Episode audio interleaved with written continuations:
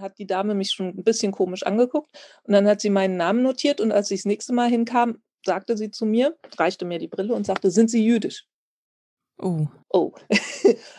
und in so einem Moment sagen zu können, ja oder nein, oder was geht Sie das an? Also ich finde, für so einen Moment wäre das Papier ganz gut.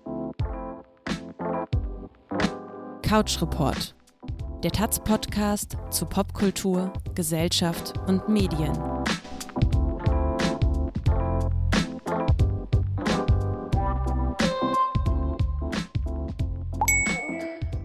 Herzlich willkommen zu einer neuen Folge von Couch Report, dem Taz-Podcast über Gesellschaft, Popkultur und Medien. Mein Name ist Erika Zinger, ich bin Redakteurin im Ressort Taz 2 für Gesellschaft und Medien. Bevor ich heute direkt am Anfang verraten will, über was wir sprechen in dieser Podcast-Folge, will ich zunächst einmal meinen heutigen Gast vorstellen. Ich glaube, über den erklärt sich dann auch ganz schnell, wo wir heute thematisch sind. Ruth Zeifert ist heute bei mir. Sie ist Soziologin, Autorin und Referentin, arbeitet vor allem zu jüdischen Themen. Geboren ist sie in Frankfurt am Main und sie wuchs als Kind eines jüdisch-israelischen Vaters und einer nicht-jüdischen deutschen Mutter auf.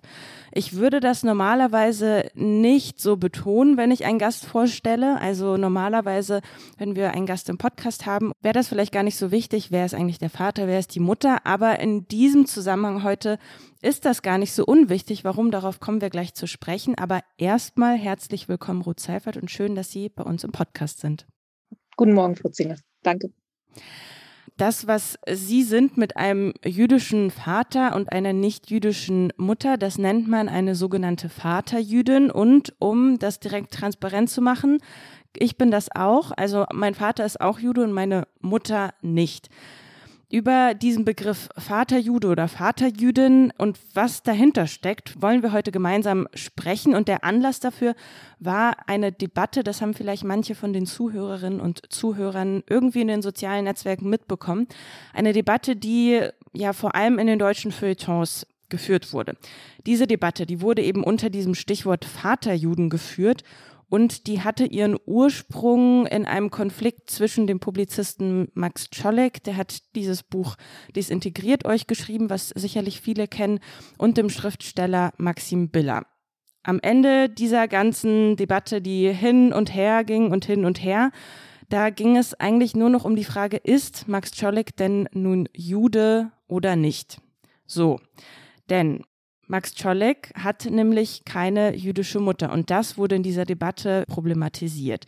Denn die Halacha, das ist das jüdische Religionsgesetz, die besagt, dass eben jüdisch ist, wer eine jüdische Mutter hat oder zum Judentum konvertiert ist. Auf Czolek trifft das nicht zu und auf Sie, Frau Zeifert, und auf mich trifft das auch nicht zu. Vielleicht können Sie einmal erklären, also die Halacha, das jüdische Religionsgesetz, die legt das eben fest, Warum, und ich sage das jetzt extra mal in der Vergangenheit, warum war das vielleicht mal wichtig, dass sich eben die Zugehörigkeit zur jüdischen Familie, zur jüdischen Gemeinschaft über die Mutter bestimmt und eben nicht über den Vater? Ja, das ist eine Frage, die auch oft in den Feuilletons jetzt so vorausgeschickt wurde. Es ist so, dass es im äh, jüdischen Gesetz, in der Halacha, gibt es zwei Teile. Und zwar zum einen die schriftliche, das schriftliche Gesetz und zum anderen das mündliche Gesetz. Ähm, und das muss man sich anders vorstellen als das deutsche bürgerliche Gesetzbuch. Also das ist nicht was, was so aktuell dann verändert wird durch jede Gesetzgebung, sondern also gerade bei der schriftlichen, beim schriftlichen Gesetz ähm, geht es eigentlich darum, dass man sagt, das ist was, was einem vom Gott gegeben wurde. Das ist die Torah, die Moses am Berg Sinai überreicht wurde. Und äh, da ist ja alles festgeschrieben. Und dann gibt es aber noch die Mishnah, das mündliche Gesetz, wo ähm, die Gesetze der Torah und die Auslegung eben also die Handhabung diskutiert werden und äh, wo es so weiterentwickelt wird.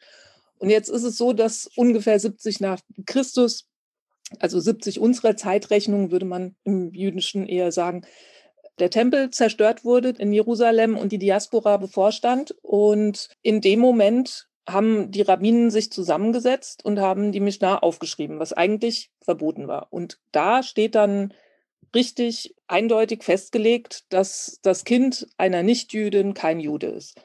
Warum das so passiert ist, war ja jetzt Ihre Frage. Das ähm, wird jetzt auch immer so diskutiert, kann an unterschiedlichen Sachen liegen. Es kann sein, dass man bei der Vertreibung aus Jerusalem eben vermutet hat, dass äh, viele Frauen vergewaltigt werden und man eben nicht mehr weiß, wer die Kinder sind, so das jüdische Volk sichern kann.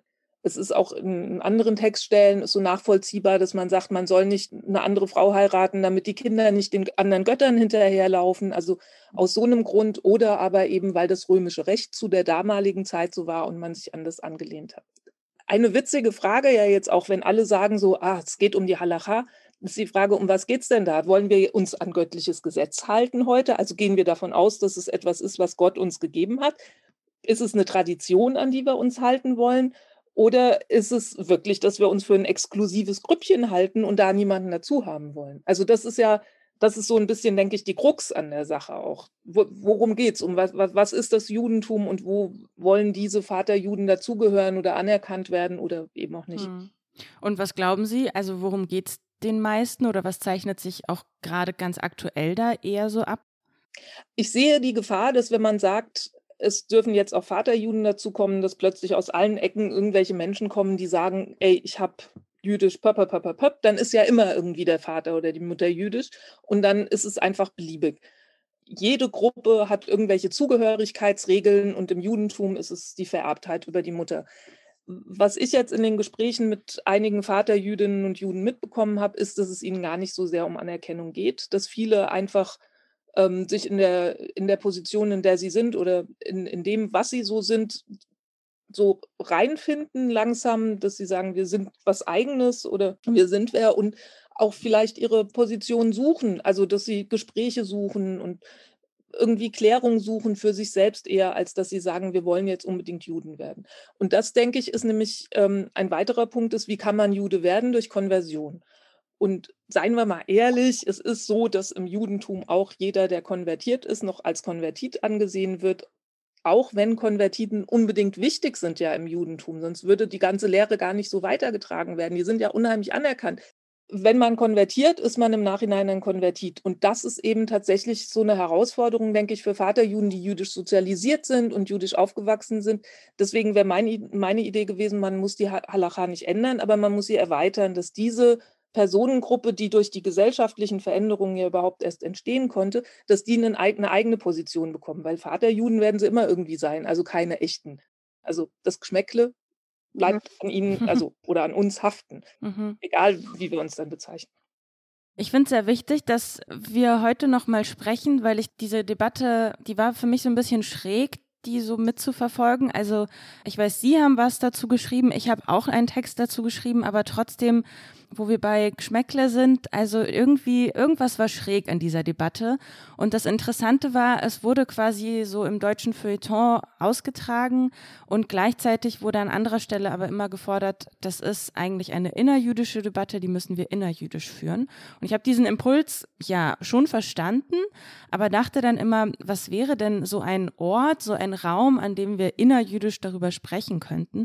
Vor allem, wenn es gerade um das Thema Vaterjuden geht und wenn wenn manche Leute ja sagen, diese äh, Vaterjuden sind keine richtigen Juden, also gehören sie auch nicht so wirklich zu uns dazu, dann bin ich mir auch nicht so sicher, was dieser innerjüdische Raum oder Ort sein soll, wenn da quasi die Leute, um die es aktuell irgendwie geht, gar keinen Zutritt haben. Ich hoffe wirklich, dass das Feuer noch ein bisschen weiter brennt. Es wird ja durchaus innerjüdisch geführt. Jetzt ist ähm, das eine Sprachrohr, was es im deutschen Judentum eigentlich nur gibt, ist die jüdische Allgemeine, die untersteht dem Zentralrat in gewisser Weise oder das ist das Blatt des Zentralrats, ohne das abwertend zu sagen. Also das ist die Öffentlichkeit, auf der wir es austragen können, aber alle, die jetzt äh, vaterjüdische ja, Öffentlichkeit erreicht haben, werden durchaus auch in die jüdische Community eingeladen und auch in den Zentralrat und auch beim Gemeindetag in Berlin dürfen wir reden. Und mit meinem ersten Buch durfte ich ganz viel innerjüdisch reden, in, in Gemeinden, in jüdischen Museen, die ja nicht innerjüdisch sind, aber also ich durfte ganz viel auf Bühnen stehen und mich Diskussionen stellen. Nur da war es dann so, da saß dann oft eine liberalere Seite und eine orthodoxe Seite und man konnte sich den Mund fusselig reden und danach war die orthodoxe Seite halt immer noch so, ihr seid nicht Juden, nicht Juden. Und dann geht man da weg und dann ist es halt, naja, wo ist die Diskussion? Die gehen wieder nach Hause und haben recht. So. Ja, also so die äh, Fronten sind klar. auf der einen Seite sitzen die einen, auf der anderen die anderen und ja, Dialog funktioniert auf jeden Fall ein bisschen anders. Sie haben es gerade schon erwähnt, Ihr erstes Buch Sie sind ja auch heute nicht Gast in diesem Podcast nur, weil Sie Vaterjüdin sind, sondern vor allen Dingen in erster Linie, weil Sie sich ganz intensiv ähm, mit dem Thema beschäftigt haben. Und Ihr erstes Buch ist quasi Ihre Promotion, die dann so nochmal in überarbeiteter Fassung eben als Buch erschienen ist, nicht ganz koscher, Vaterjuden in Deutschland. Jetzt vor wenigen Wochen ist ein zweites Buch entstanden, das heißt Väter unser. Da werden vaterjüdische Geschichten erzählt, unter anderem eben von Ihnen. Das zweite Buch ist sehr viel anekdotischer, also sehr viel persönlicher. Aber kommen wir erstmal auf das erste Buch nochmal zurück. Sie haben das ja zu einer Zeit veröffentlicht oder überhaupt, glaube ich, mit dieser ganzen Forschung angefangen, als das Thema in Deutschland noch nicht so auf dem Radar war bei vielen. Hm, was war denn zur damaligen Zeit, als Sie dann angefangen haben, auch die zahlreichen Interviews für Ihre Promotion zu führen, als Sie damit angefangen haben, existierte da schon der Begriff Vaterjuden? Und wenn ja, wer hat sich den ausgedacht? Wer hat den eigentlich eingeführt?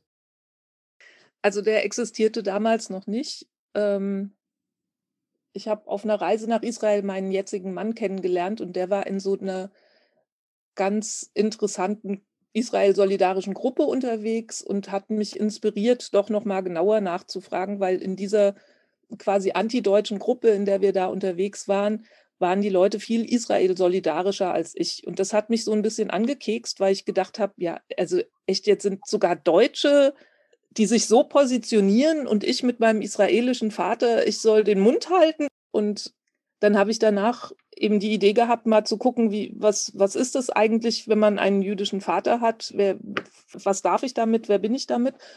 Und ähm, habe angefangen zu googeln. Da gab es schon Google, glaube ich, aber noch nicht so, so viel. Es gab keinen Begriff. Es gab Kind eines jüdischen Vaters und einer nicht jüdischen deutschen Mutter. Mir war zu der Zeit auch Deutsch wichtig, weil ich dachte, diese sowjetischen Einwanderer, die ja dann kamen, da können wir ja später nochmal oder müssen wir später unbedingt drüber reden. Aber ich dachte, da geht es eher um Migration, also um eine andere Sprache und so. Aber dieses in Deutschland einen, einen jüdischen Vater und eine nicht-jüdische Mutter zu haben, das entspricht einfach nicht den halachischen Regeln. Dann habe ich versucht, über das Thema Sachen zu finden. Es gab eine Sache bei Bet Deborah, aber sonst gab es tatsächlich gar nichts. Und dann gab es aber in Amsterdam einen Vaterjudenkongress. Und da bin ich dann hingefahren. Ich spreche zufällig auch Holländisch. Deswegen bin ich nach Holland gefahren und habe mir diesen Vaterjudenkongress an, angehört. Und das war unglaublich, was die sich damit beschäftigen. Und da sagte dann eine der Teilnehmerinnen eben, Vaterjuden wäre ein Begriff und er wäre eingeschlagen wie eine Bombe. Und ich habe den dann verwendet. Ich habe für die Arbeit verwendet patrilinear, Jüdisch, weil das wissenschaftlicher klingt, fand ich. Also es war so sachlicher mhm. und habe aber alle meine Interviewpartner und Interviewpartnerinnen gefragt, was sie von dem Begriff Vaterjuden halten.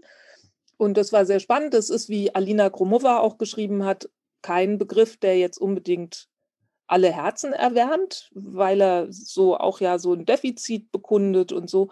Aber es ist ein Begriff es gibt noch andere Begriffe. Aus Amerika habe ich dann festgestellt, weil auch in Amerika eine sehr, äh, schon, schon einige Literatur dazu besteht. Da gibt es zum Beispiel dann Lost Jews oder Ethnical Jews oder ja, dann haben wir natürlich noch die Halbjuden aus dem Nationalsozialismus, aber das ist ja für ewig verbrannt. Ja, ja. Und wie haben denn Ihre Interviewpartnerinnen und Partner reagiert, als Sie sie mit dem Begriff Vaterjuden konfrontiert haben? Also war das sofort, oh ja, damit kann ich was anfangen?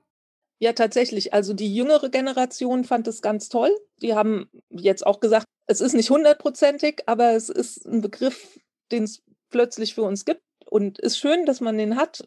Aber die Generation des Krieges, also ich habe auch ein paar, die als Halbjuden während dem Nationalsozialismus gelebt haben, die konnten das nicht für sich annehmen.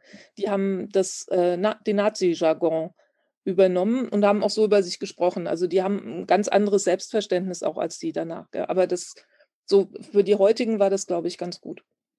Heutzutage geht es ja ganz, ganz viel immer um Begriffe, um Selbstbezeichnungen. Oder auch gerade eben, wie, wie wichtig es ist, für manche Gruppen bestimmte Selbstbezeichnungen zu haben, um sich auch wiederum bestimmten Fremdbezeichnungen auch abzugrenzen. Ich bin mir da dann manchmal auch gar nicht so sicher, ob es mittlerweile einfach auch zu viele Begriffe gibt und man alles am Ende nur noch durcheinander wirft und das alles ein bisschen schwammig wird, weil die Grenzen nicht so richtig klar sind.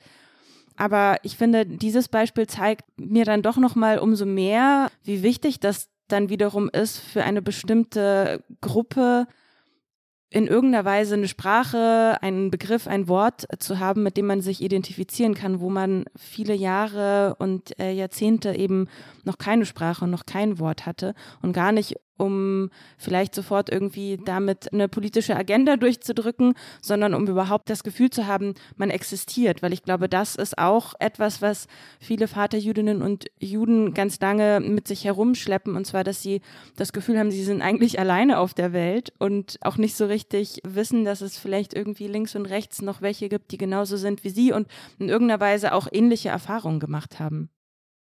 So hätte ich auch argumentiert, dass ich sage, der, der Name ist die Bestätigung der Existenz. Und das ähm, wäre mir eben einfach auch sehr wichtig, dass die Rabbinen sehen, dass es uns gibt und uns bestätigen, dass wir existieren. Das heißt noch nicht, dass wir aufgenommen werden müssen in irgendeiner Form, aber es gibt eine Gruppe von Menschen und das ist vielleicht noch zum Hintergrund zu sagen, warum das überhaupt ein Dilemma ist, ist ja tatsächlich, weil wir in irgendeiner Form ähm, ja uns jüdisch identifizieren. Und das ist ja tatsächlich so. Das ist so das Ergebnis meiner Dissertation, dass ich geguckt habe, warum wir uns denn jüdisch identifizieren. Ich finde, auch in der Diskussion aktuell wird das so runtergebrochen, sind es halt nicht, sind es halt doch.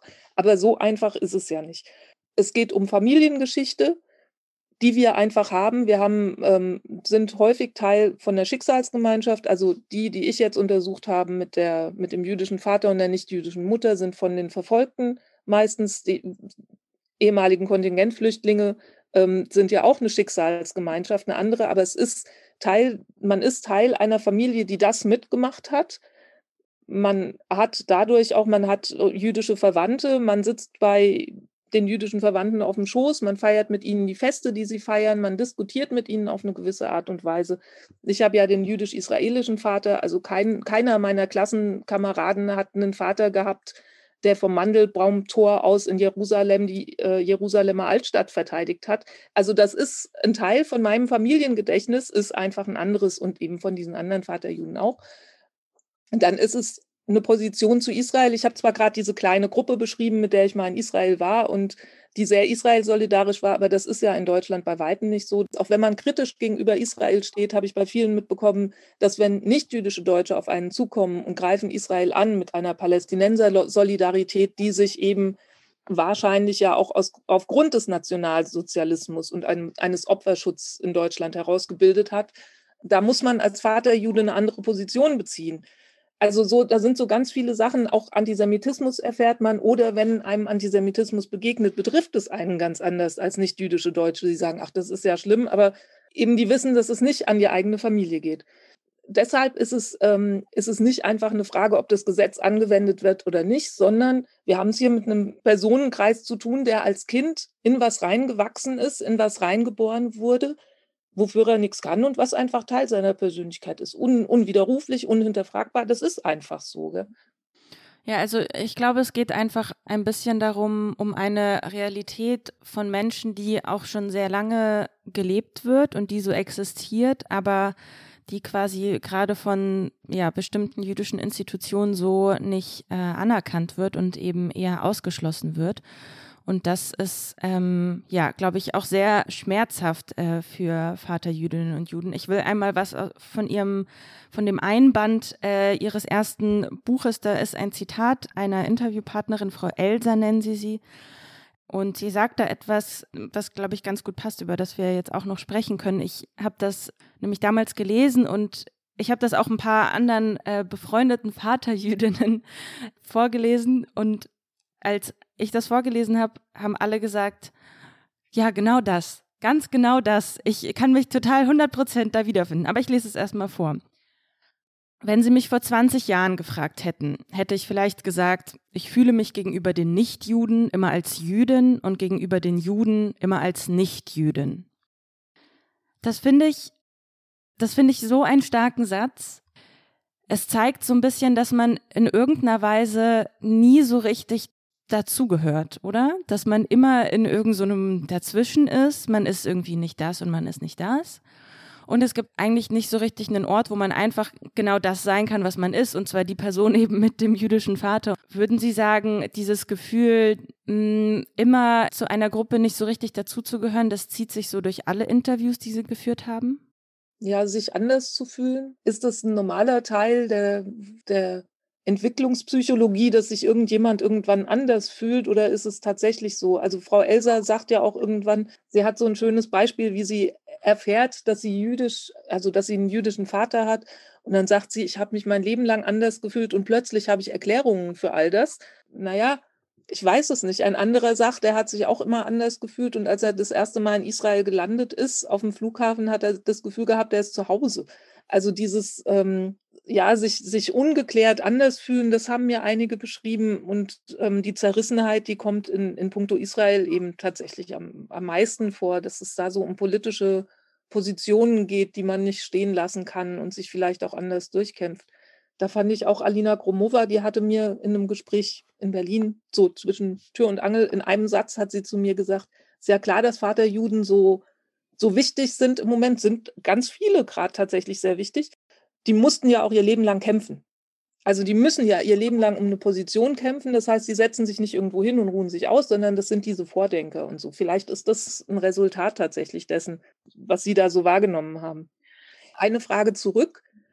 Zum Schluss hatte ich äh, den Gedanken, dass es eher so ist, dass Vaterjuden also zwei Seiten auch haben. Es wird meines Erachtens nicht zu einem dritten. Es ist nicht so was, was ein Gemisch ist, sondern es ist eine Addition von zwei Sachen. Also man hat das Nicht-Jüdische und das Jüdische. Aber ich finde, man äh, transportiert weniger in die jüdische Gesellschaft das Nicht-Jüdische als in die nicht-jüdische Gesellschaft. Diffundiert man immer Jüdisches. Man ist Bote aus einer Welt, die nicht fremd ist, quasi. Ich wollte erst noch etwas zu Ihrem Punkt sagen, dass die Menschen, die Sie interviewt haben, dann quasi so in der Rückschau das immer so erklären konnten, von wegen, ich habe mich schon immer anders gefühlt. Und ich glaube, dass Sie das auch in Ihrem Buch eigentlich ansprechen, dass man natürlich bei sowas immer ein bisschen vorsichtig sein muss, weil ich glaube, der Mensch sowieso dazu neigt, wenn man quasi in der Retrospektive nochmal auf sein Leben blickt, dass man dann eben alles so erklären kann, dass es am Ende dann so auf einen Punkt zuläuft. Aber sicherlich sind das, glaube ich, am Ende so eine Sammlung von kleinen Situationen, die man dann doch irgendwie im Kindesalter erlebt hat oder als Jugendliche in der Schule, im Freundeskreis. Man kriegt ja vieles, auch gerade wenn man heranwächst, mit, ohne, also in der Familie meine ich jetzt, ohne so aktiv an Sachen beteiligt zu sein. Also ich kann da so aus eigener Erfahrung sprechen, dieses Gefühl von, da ist irgendwie was in der Familie. Das habe ich schon auch oft gehabt, aber es wurde jetzt bei uns eben äh, nicht so, so offen äh, und viel darüber gesprochen, okay, so und so ist die Situation und ich wurde jetzt nicht irgendwie einmal aufgeklärt, pass mal auf, das ist dein Vater, das ist deine Mutter, das und das ist die Familiengeschichte, sondern stückchenweise immer mal da und da hat man irgendwas mitbekommen oder dann sieht man irgendwelche Symbole oder man schaut irgendwelche Fotos an und irgendwie ist das quasi wie so ein Puzzle, was sich so langsam im eigenen Kopf so zusammensetzt und wenn es dann soweit ist und man dann irgendwann Jahre später dann eben diesen Begriff Vaterjuden mitbekommt und sieht, dass es den gibt und irgendwie Bücher liest, wie das ihre und äh, sieht, ähm, dass es da noch ganz viele andere Leute gibt, dann denkt man plötzlich, aha, okay, alles klar. Jetzt wird mir einiges klar, jetzt kann ich quasi dieses Puzzle wirklich komplett zusammensetzen. Also vielleicht ist es das, was auch Ihre Interviewpartner und Partnerin da beschrieben haben. Eine der Mitautorinnen, Jonka Sänger, hat in Frankfurt eine patrilineare Gruppe gegründet. Das ist ähm, eine kleine Frühstücksgruppe und mittlerweile haben sich aber ganz viele dazugesellt, weil es scheinbar doch so viele betrifft und die treffen sich in regelmäßigen Abständen. Dann beschließen sie immer mal, ach, was ist denn unser Gemeinsames? Und dann gehen sie aber doch nicht auseinander und so. Sie sagen, Sie kennen auch viele. Gibt es sowas in Berlin auch? Also ich kann sagen, ich weiß nicht, ob es geheim ist, aber ich glaube nicht. Es gibt so eine WhatsApp-Gruppe von Vaterjüdinnen und Juden. Da wurde ich mal eingeladen. Ich weiß gar nicht, auf welche Initiative hin das entstanden ist. Aber ich glaube, bei mir war das jetzt eher zufällig. Vielleicht ist es auch ein guter Punkt, um mal ein bisschen noch über eine andere Gruppe der Vaterjuden zu sprechen. Äh, ich habe das ja zu Beginn gesagt, wir sind ja eben beide Vaterjüdinnen und ich bin quasi mit meiner Familie in den 90er Jahren nach Deutschland gekommen als sogenannte Kontingentflüchtlinge. Das waren eben ja, Jüdinnen und Juden und ihre Familienangehörigen, die aus der ehemaligen Sowjetunion nach Deutschland gekommen sind unter diesem Status.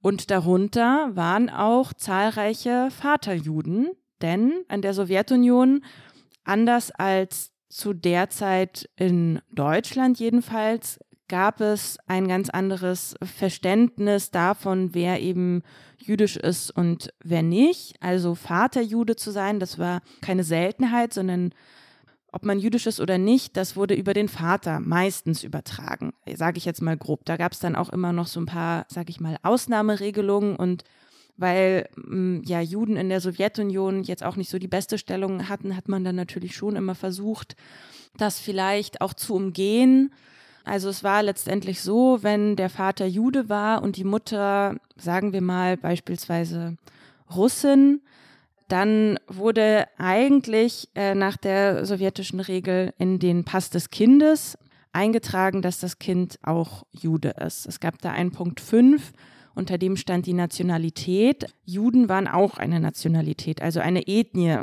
im, im Sinne, also im sowjetischen Sinne man wusste, man hat eher schlechtere Karten, wenn bei einem im Pass eben steht, dass man Jude ist. Also hat man dann schon irgendwann versucht, nach ein paar Jahren vielleicht das aus dem Pass des Kindes herausschreiben zu lassen und doch die äh, Nationalität der Mutter annehmen zu lassen, was dann später, als es darum ging, nach Deutschland einreisen zu können, wiederum Probleme gemacht hat. Also da sieht man eigentlich, wie irre das ganze System ist.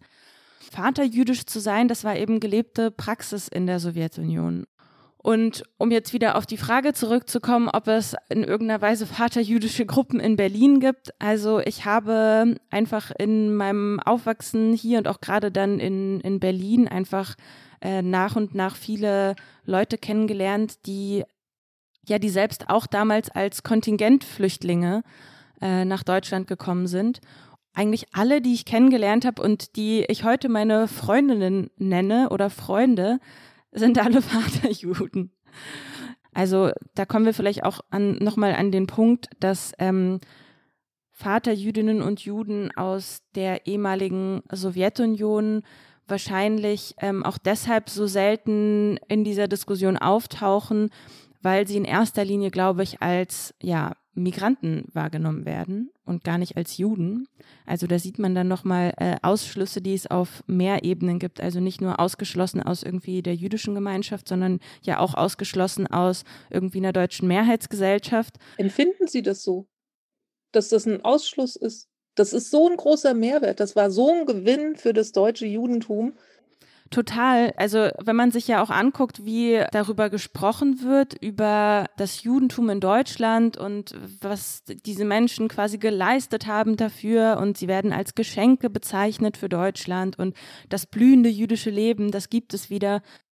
Aber man muss ja eben sehen, dass ungefähr die Hälfte dieser Menschen, die damals eingewandert sind, eben keinen Platz in den Gemeinden gefunden haben. Weshalb? Das ist nochmal eine andere Frage. Also auch unter anderem, weil sie eben Vaterjuden waren, vielleicht auch, weil sie gar kein Interesse daran hatten, weil das für sie total neu war, dass es da jetzt irgendwie so Gemeinden gibt, wo wirklich verlangt wird, dass man da regelmäßig hingeht und dass man da jetzt so eine Gemeinschaft ist. Und das ist, glaube ich, ein wichtiger Punkt. Also diese Menschen fehlen in der Debatte und ich glaube, ich, ich weiß auch nicht, ob sie auch nur so nach außen hin irgendwie so als so was Tolles betrachtet werden und ob man auch nicht, glaube ich, am Ende eher so ein bisschen enttäuscht war, als sie kamen.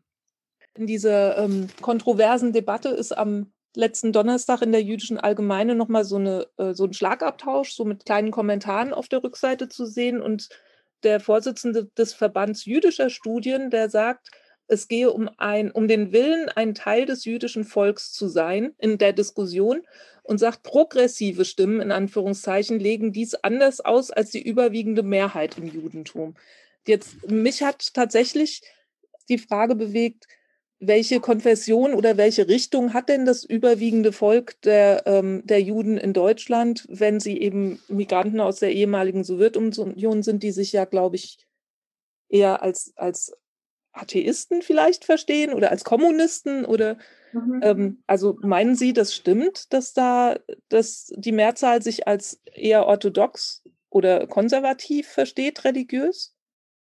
Also ich glaube, das ist eine ganz spannende Frage, mh, im Zusammenhang mit Vaterjuden auch über Juden zu sprechen, die eben säkular sind oder auch über Juden zu sprechen, die, wie Sie schon angedeutet haben, die irgendwie kommunistisch, Kommunisten sind oder aus eben äh, ehemalig sozialistischen Ländern kommen, wo es eben de facto keine Religion existierte, die ähm, die einfach ja schon säkular aufgewachsen sind es gab ja auch nicht so einen richtigen Ort, an dem man gemeinschaftlich dafür gesorgt haben könnte, dass eben bestimmte Traditionen oder so großartig weitergelebt werden. Also das gab es einfach nicht.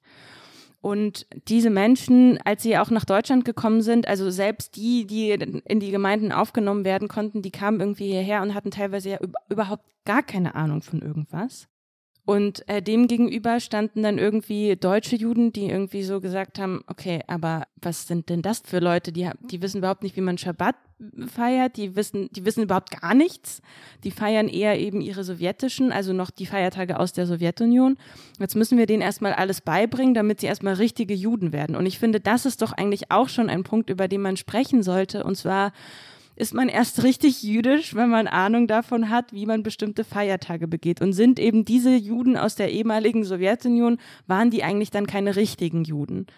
Und ich finde das eine sehr, also eine, eine, eine sehr spannende Frage. Also über was, über was definiert man das? Wann, wann ist man vollwertig? Eben wenn man eine jüdische Mutter hat, aber dann auch keine Ahnung von irgendwelchen Feiertagen wenn man einen jüdischen Vater hat, aber ganz viel Ahnung? Also was ist da irgendwie so der Maßstab, an dem man das misst? Ich glaube, das ist auch in der deutsch-jüdischen Geschichte begründet, dass in Deutschland das sich so sehr religiös definiert. Es gab ja nur so wenige Juden in Deutschland. Es gab nach dem Krieg ungefähr 20.000 Juden, die in Deutschland gelebt haben. Und bis eben dann Ende der 90er, Mitte der 90er erstmal der erste Schwung an, an sowjetischen Juden einwandern konnte, waren es dann 30.000. Also 80 Millionen Deutsche und 30.000 Juden. Die haben sich um diese Gemeinden, um diese Einheitsgemeinden organisiert und im Zentralrat. Das ist ja eine verschwindend geringe Menge. Warum die sich jetzt wirklich so religiös verortet haben, weiß ich nicht. Aber es ist ja so, dass in Israel ist das ganz anders, das jüdische Selbstverständnis. Da sagte mir einer der israelischen Migranten, der hat mir gesagt, das Judentum ist doch Familie und nicht Religion. Also klar sitzt man dann am Schabbat zusammen und zündet vielleicht auch Kerzen, aber es ist eben das Zusammensein, es ist ein Verständnis. Ich finde auch ein ganz wichtiger Unterschied zu dem zum Christentum ist dieses Diskursive, das ist für mich so jüdisch, dass man die ganze Zeit streiten kann und diskutiert und das liegt mir jetzt so am Herzen. Das Problem im deutschen Judentum ist, dass es einfach 70 Jahre lang einen Break gab in dem es keine Weiterentwicklung in so eine liberalere, progressivere Richtung gab. Natürlich war unter, dem Einheit, unter den Einheitsgemeinden und unter dem Dachverband des Zentralrats eigentlich alles angesiedelt. Aber diesen wirklichen Fortschritt, wie er in Amerika jetzt in den letzten 80 Jahren eben einfach weitergeführt wurde, den gab es in Deutschland nicht. Und deswegen ist dieses, dieses von Funktionären quasi von weißen Männern geleitete Ungetüm des alten Judentums so in Deutschland, denke ich, noch so, so wichtig und zentral. Und ich denke, der Zentralrat, der tut das, was in seiner Macht steht, um selbst sich modern zu definieren. Ganz klar. Aber es hat nicht die Substanz, die es in diesen großen Communities gibt. Und glauben Sie, wir sind auf einem guten Weg, dass sich alles ein bisschen progressiver entwickelt? Ich glaube tatsächlich. Also zum einen bin ich mir ganz sicher, dass es ganz viele ähm, weiter progressive Gemeinden gibt. Ich bin ja selbst in München in der liberalen jüdischen Gemeinde Bet Shalom und äh, die wächst. Also ich weiß dass viele der Einheitsgemeinden das Problem haben, dass die Zahlen rückläufig sind, aber diese Gemeinde wächst. Es hat sicher auch was mit dem gesellschaftlichen Wandel zu tun, dass man sich auch gerne mit mehr wieder religiös umgibt. Aber im Gegensatz zu den anderen religiösen Institutionen ist es trotzdem sehr schön zu sehen. Und ja, naja, egal. Auf jeden Fall dachte ich, nochmal sagen zu müssen, dass sich unser Thema wahrscheinlich komplett eh erledigt hat. Also, und zwar stand in der Jüdischen Allgemeinen von letzter Woche Donnerstag ein Kommentar von Alexander Nachama, einem sehr wichtigen Rabbiner der Allgemeinen Rabbinerkonferenz.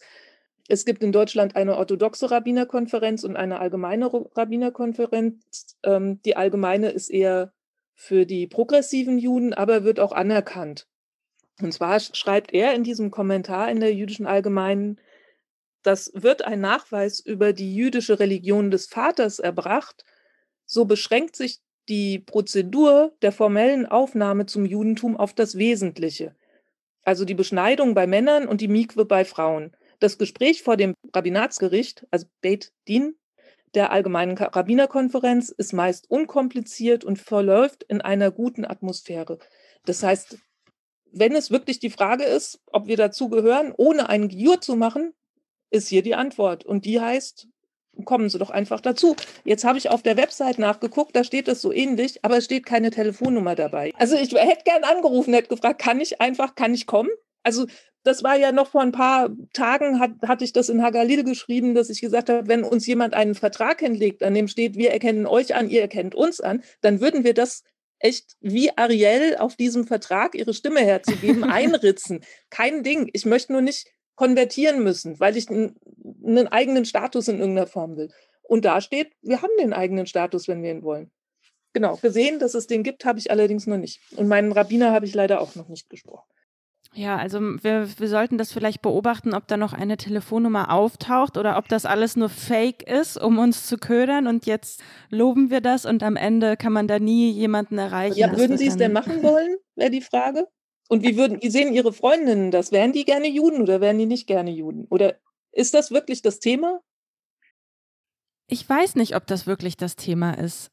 Also auf der einen Seite klingt das, so wie Sie das jetzt vorgelesen und geschildert haben, natürlich total verlockend, dass man irgendwo hingeht und dann seine Unterschrift gibt und zack, Anerkennung, alles super. Auf der anderen Seite glaube ich, ist auch so ein bisschen die Frage, wo, wofür brauche ich das eigentlich noch? Also brauche ich das, um mir selbst was zu beweisen oder brauche ich das, um das eben anderen zu beweisen? Von wem will ich die Anerkennung? Ich bin auch so ein bisschen eingeschnappt. Also ich denke mir so, ey, ganz ehrlich, ihr habt euch echt ganz schön lange nicht für uns interessiert und jetzt plötzlich, ey, ich brauche euch auch nicht mehr. Und ich glaube, die Art und Weise, wie ich das jüdisch sein ausleben möchte und was das für mich bedeutet, das kann ich auch gut einfach eben mit meinen Freunden und Freundinnen und dafür brauche ich nicht irgendwelche jüdischen Institutionen oder irgendwelche Rabbiner, die mir dann irgendwie so einen Stempel verpassen. Also ich glaube, dass sich vielleicht da schon nach und nach eben jetzt so Räume entwickeln, eben fernab von den klassischen Institutionen, wo sich Leute einfach zusammenfinden und das auf ihre Weise einfach ausleben. Da sind Sie aber auch in einer privilegierten Position in Berlin. Aus Würzburg werden Sie wahrscheinlich andere Erinnerungen haben und das geht mir ganz genauso. Also in Berlin nehme ich auch ein, Leben neben den Gemeinden wahr. Das ist hier kaum. Also es gibt, mag ein oder zwei Restaurants geben. Aber das ist dann auch alles, geschweige denn, dass man auf dem Land irgendwo jemanden trifft, der einen ähnlichen oder überhaupt einen jüdischen Hintergrund hat. Ja, da haben Sie natürlich total recht. Also in Berlin hat man ja an allem Überfluss. Sicherlich, wenn man irgendwo auf dem Land wohnt oder irgendwo in einem kleineren Ort, ist das natürlich nochmal eine ganz andere Geschichte. Insofern, ich bin nicht dagegen, dass es die Möglichkeit gibt. Ob man das dann am Ende eben für sich selber braucht oder diesen Schritt gehen will, finde ich, ist einfach eine persönliche Entscheidung. Aber ich finde, es sollte die Möglichkeit gegeben sein und ich finde, dass der eben auch gerade ähm, eben so Institutionen und Gemeinden da ja, die sollten irgendwie zeigen, wir sind, die sollten allgemein einfach ein bisschen progressiver werden, glaube ich. Darf ich noch eine kleine Anekdote? Ich wollte mir letzt eine neue Brille kaufen mhm. in der Münchner Innenstadt und bin in einen Brillenladen rein und habe mir ein paar ausgesucht und dann hat die Dame mich schon ein bisschen komisch angeguckt und dann hat sie meinen Namen notiert und als ich das nächste Mal hinkam, sagte sie zu mir, reichte mir die Brille und sagte, sind Sie jüdisch? Oh. Oh. Und in so einem Moment sagen zu können, ja oder nein, oder was geht Sie das an? Also ich finde, für so einen Moment wäre das Papier ganz gut. Das würde an mir selbst vielleicht nichts ändern. Aber in so einem Moment wäre entweder die eine oder die andere Verortung ganz gut. Ich finde, das ist in manchen Diskussionen ist es auch so, dass, weiß ich nicht, irgendwo stand ich mal dabei, wo Christen sich darüber unterhalten haben, wie man richtig das Pessachfest feiert. Und dann, wenn man sich dann einmischt und dann kommt die Frage, bist du Jude? Man kann nicht Ja sagen. Das finde ich so, das finde ich, finde ich irgendwie dramatisch, weil einem dieser Brief fehlt. Nicht, weil einem das Selbstverständnis fehlt, sondern weil einem die, die, der Herr Schuster hatte das ja auch in seinem Kommentar gesagt, man kann sich ja bezeichnen, wie man will, aber ey, du bist eine Mogelpackung. So ist es doch, wenn man dann so drauf angesprochen wird. Und und noch einen Punkt, warum ich es wichtig fände, es zu haben und das vielleicht für Sie auch mal wichtig wird, ist, ich habe zwei Kinder Und es wäre natürlich nett, wenn die in irgendeiner Form das weiterkriegen können. Also das ist jetzt so ein ganz anderer Punkt natürlich. Die eine versteht sich auch voll als jüdisch, ist aber nur noch Großvaterjüdin. Die andere versteht sich nicht als jüdisch, zur Freude meines jüdischen Vaters, weil der nämlich findet, man muss sich nicht selbst in Gefahr geben, wenn man sich da schon rausgewunden hat aus dieser Situation. Es sind auch in unserer Gemeinde einige jüdische Mütter, die davor den Status legalisiert haben und die jetzt einfach jüdische Kinder bekommen haben. Ne? Also das ist, denke ich, so eine Frage der Weitergabe. Ja, ich glaube, an der Stelle wird es natürlich nochmal interessant, da haben Sie durchaus recht. Was das für einen persönlich am Ende bedeutet, ob man das braucht, ist die eine Sache. Aber wenn man dann natürlich dasteht und sieht, dass den Kindern dann Zugang verwehrt wird zu bestimmten Orten oder Freizeiten oder was weiß ich nicht alles, dann wird das natürlich blöd. Da haben Sie natürlich recht. Dafür, dafür kann ich sagen, ist es natürlich super, wenn es das gibt und wenn da bald eine Telefonnummer auftaucht. Ich wollte noch über eine Sache mit Ihnen sprechen zum Abschluss und zwar es ging jetzt viel um die Väter, aber vielleicht können wir einmal kurz über die Mütter sprechen, über die nicht-jüdischen Mütter. Die fallen immer so ein bisschen hinten unter. Also in ihrem Buch, in dem zweiten, in dem neuen Buch ja nicht, aber ich habe das Gefühl, in der Diskussion geht es selbstverständlich immer um die Väter. Es geht um die jüdischen Väter und man fragt sich dann immer so, so ein bisschen, welche Rolle nehmen denn die Mütter eigentlich darin ein? Vielleicht können Sie mal so ein bisschen beschreiben, was Sie da so aus Ihren Interviews mitbekommen haben oder wie es auch bei Ihnen selber ist? Also wenn es bei diesen Halbjuden während dem Nationalsozialismus, da sage ich ja dann auch jetzt Halbjuden, ähm, die beschreiben, sie sind in einer Familie aufgewachsen, wo noch eine Grenzüberschreitung nötig war, eigentlich, dass die Eltern eine Partnerschaft eingehen konnten. Also dieses einen Juden zu ehelichen und so war schon immer noch ein, ein Problem. Und es wurde sehr stark nach der Religion der Mutter dann gehandelt. Da hatte kein, keiner meiner Interviewpartner, es waren ja nun auch nicht so viele, aber ähm, die hatten trotzdem alle ein christliches Selbstverständnis. Und alles, was nach dem Nationalsozialismus mir an Personen untergekommen ist, hatte Mütter, die äh, in einer gewissen Weise starke Persönlichkeiten waren, fand ich, und die den Mann sehr darin unterstützt haben, äh, ein bisschen jüdisch sein zu können also die sich sehr dafür interessiert haben, weil das ja auch ein, ein Teil deutscher Geschichte ist, einfach einen Juden zu haben als Mann, ähm, dass die da ja sehr unterstützend waren in den Familien. Und ähm, ich möchte gern einmal von, von einer Interviewpartnerin einen kleinen, einen kleinen Abschnitt vorlesen, die beschreibt das auch das, das herzzerreißend. Sie sagt, meine Mutter war nie jüdisch, sie wollte es auch nie sein, aber ihre Tochter war es und das machte sie zu einer jüdischen Mama. Und mit denen legt man sich besser nicht an. Er hat das sehr schön beschrieben. Also ähm, habe ich dann auch ziemlich häufig so mitbekommen und ich finde es dann auch wieder auf Max Stolleck zurückzukommen, eigentlich logisch, dass auch wenn seine Mutter nicht jüdisch war, er wurde von ihr wohl mit in eine jüdische Schule gegeben. Und so beschreiben es auch viele, dass die sehr die Traditionen versucht haben zu lernen, dass sie die Sprachen gelernt haben, dass sie in Israel gelebt haben, dass sie sich ähm, dass sie Israel, Filme über Israel gedreht haben für den hessischen Rundfunk und so weiter. Also da ist so ganz viel Verbundenheit. Was sie vielleicht auch mit meiner Familie meinten, eben ist, dass meine Mutter konnte nicht übertreten. Meine Mutter hat in den 19, Ende der 1950er Jahre meinen Vater kennengelernt. Der ist als Israeli nach Deutschland, warum auch immer. Und die haben sich kennengelernt und dann hat sie gesagt, gut, sie tritt über. Und dann war sie in der ähm, orthodoxen Gemeinde in Frankfurt hat geklingelt oder in der Einheitsgemeinde in Frankfurt hat geklingelt und die wollten dann, dass sie orthodox konvertiert. Und die hatte ja einen säkularen Sabre, also einen einheimischen Israeli als, als Mann und plötzlich sollten die also am Schabbat 15 Kilometer zu Fuß in die Synagoge hin und zurück laufen. Sie sollte einen glattkoscheren Haushalt führen, obwohl sie voll berufstätig war und so weiter. Und dann hat mein Vater irgendwann gesagt, sag mal, hast du sie noch alle? Also die spinnen doch. Und auf der anderen Seite eben ähm, finde ich dann eben dieses staatsrechtliche Gesetz hat mich zur, zur Israelin gemacht, weil zu der Zeit in Deutschland die Staatsbürgerschaft über den Vater vermittelt wurde. Ich bin als deutsches Mädchen in Deutschland geboren, aber das Staatsbürgerrecht hat einfach aus mir eine Israelin gemacht. Das haben sie dann irgendwann geändert, als sie meinem Vater endlich den deutschen Pass gegeben haben so, wäre es, wenn meine Eltern es bestimmt hätten, wäre es andersrum gewesen. Gell? Aber es ist halt, wie Sie auch bei der Sowjetunion schreiben, es ist ein staatlicher Rahmen, der uns mit maßgeblich mitträgt. Es ist alles ein bisschen irre, Frau Zeifert. Es ist alles irre und vielleicht äh, zeigt dieser Podcast auch vielen Leuten, die jetzt zugehört haben und noch nicht so viel Ahnung hatten davon. Vielleicht haben die jetzt noch mehr Fragen und vielleicht sind sie auch sehr verwirrt.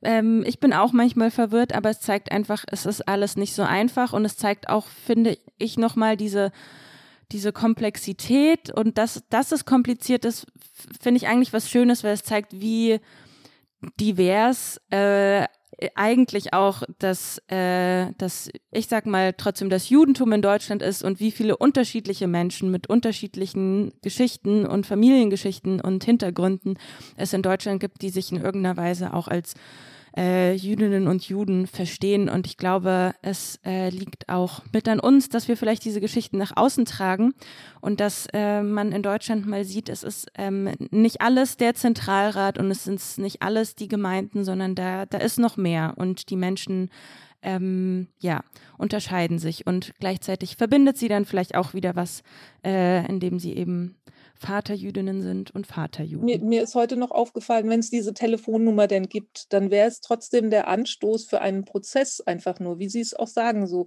ich glaube, es ist jetzt nichts, was wir festschreiben für die nächsten 2000 Jahre, aber wenn sich herausstellt, dass man mit uns gut leben kann und die orthodoxe Rabbinerkonferenz feststellt, dass wir eine Lebenswirklichkeit sind, die es sich ähm, in irgendeiner Weise ja lohnt, auch zu realisieren, und so weiter. Dass das, also ich glaube, es ist gut, in die Öffentlichkeit zu treten und die öffentliche äh, Debatte am Laufen zu haben, um den Prozess einfach weiterzugehen und zu gucken, wo wir hinkommen. Vielleicht brauchst du den bald ja nicht mehr. Wir beobachten das mal weiter und ich werde jetzt täglich auf diese Seite gucken und schauen, ob es da eine, eine Telefonnummer gibt. Und ansonsten machen wir da irgendwie E-Mail-Terror oder so danke Ihnen auf jeden Fall, dass Sie zu Gast waren bei uns im Podcast Couch Report. Vielen Dank auch fürs Zuhören. Mein Name ist Erika Zinger und auf bald zur nächsten Folge.